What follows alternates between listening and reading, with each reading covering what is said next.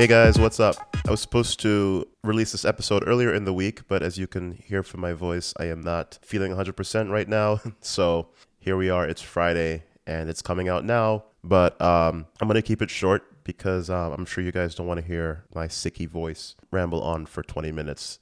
I promised I was going to talk sports, so let's uh, start with that. And in the interest of time, I'll just limit it to the Ravens.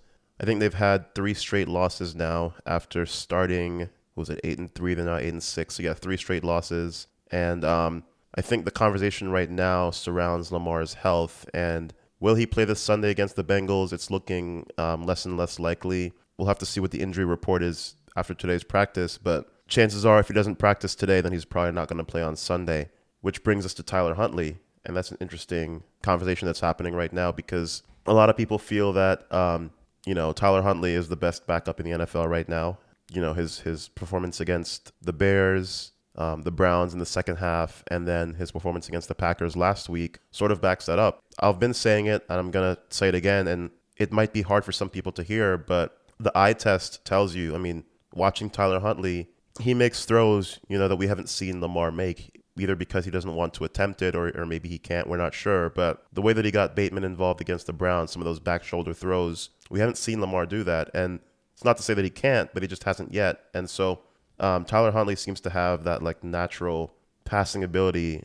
Lamar, I would say, is the better athlete overall, but and this is controversial, but I feel like Tyler Huntley might be the better passer right now. And it's not to say that Lamar can't get there.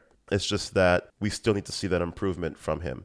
So going into this week against the Bengals, Harbaugh doesn't want to say that it's a must-win game, but it's a must-win game. Uh, we know that if they don't beat the Bengals, they're probably not going to make the playoffs because um, wild card does not seem likely at this point. So it's probably a must-win game for them. So we'll see uh, who starts because you know it's it varies week to week with this team and with every team with COVID now going on. We'll see who starts there, and uh, we'll see if the Ravens can pull out a uh, much-needed win against Cincinnati.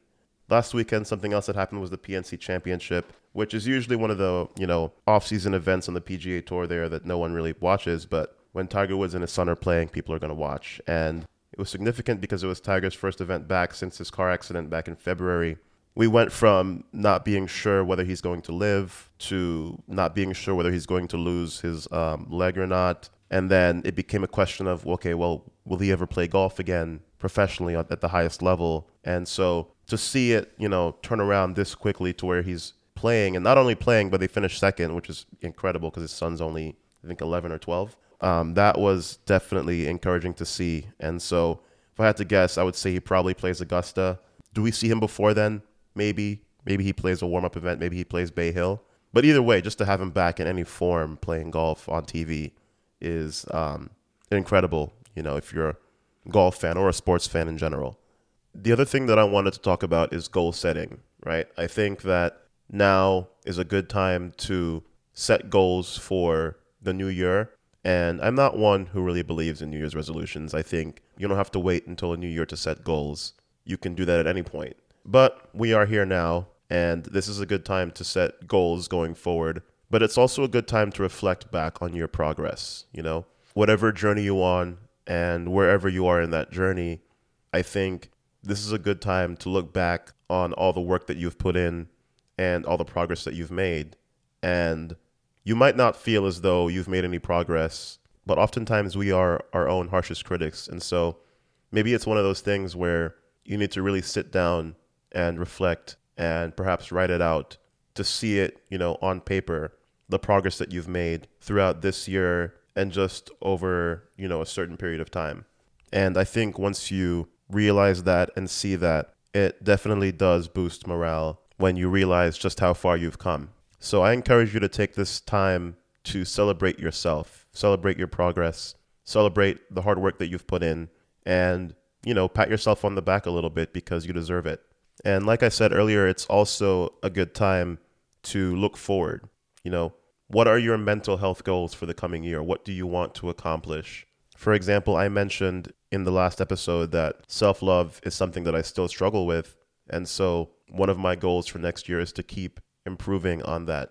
For you, it might be something else. You might want to improve on your coping mechanisms, your coping skills. You might want to decide to seek out a therapist. You might decide that you want to be more open about your mental health. You know, it could be any number of things, but I think a good thing to do over the next few days or the next few weeks is to just, you know, decide what do you want to pursue this year in terms of mental health? How are you going to improve your mental health, not only throughout the next year, but going forward in general? Because it is a long term commitment. It's not something where you set a goal and then you get there and that's it, you're done.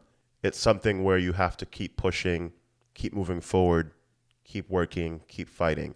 And so it's a good time to sort of reflect on the progress that you've already made, reset, and focus on what you want to accomplish moving forward. I think having a plan is a great start. You know, it helps you to maintain your focus and to know exactly what it is that you're fighting for. And to me, that's exactly what it is. I see it as a battle that a lot of us fight on a daily basis, whether others around us know about it or not. So, to you guys that are out there fighting that battle, I'll say keep fighting. Merry Christmas to you all, and I'll talk to you in the new year.